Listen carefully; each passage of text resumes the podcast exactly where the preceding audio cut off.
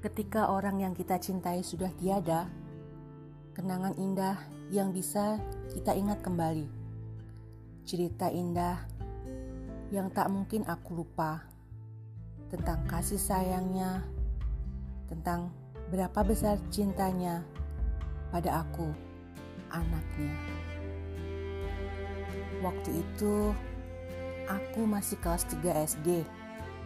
Bertepatan dengan hari Kartini, aku ditunjuk ikut lomba keluasan. Pak E dan Bu E adalah orang yang banyak mendukungku.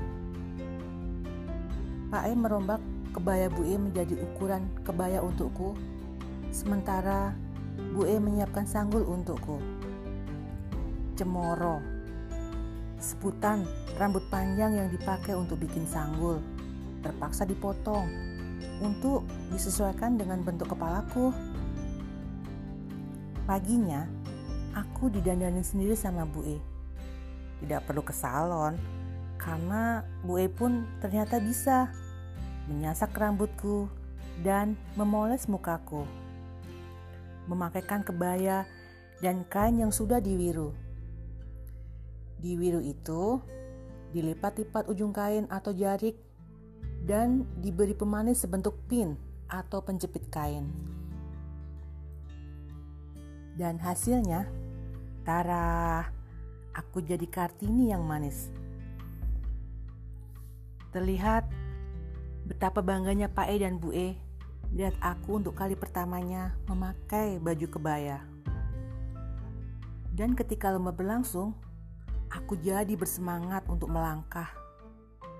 Betapa bangganya aku memakai kebaya hasil jahitan Pak E. Betapa bangganya aku didandanin sendiri sama Bu E. Dan aku pun melangkah ketika harus tampil. Melangkah dengan pasti. Inilah kali pertama aku tampil ikut lomba di depan umum, berjalan sambil berkebaya. Zaman itu belum ada video sih ya. Mungkin kalau ada bisa dilihat imutnya aku kala itu. Dan alhamdulillah Tidaklah sia-sia usaha ini. Aku jadi juara pertama. Terima kasih Pak E dan Bu E. Cinta dan pengorbananmu menumbuhkan rasa percaya diriku. Pak E dan Bu E, mengenangmu adalah hal terindah. Banyak memori di kepalaku tentang kamu. I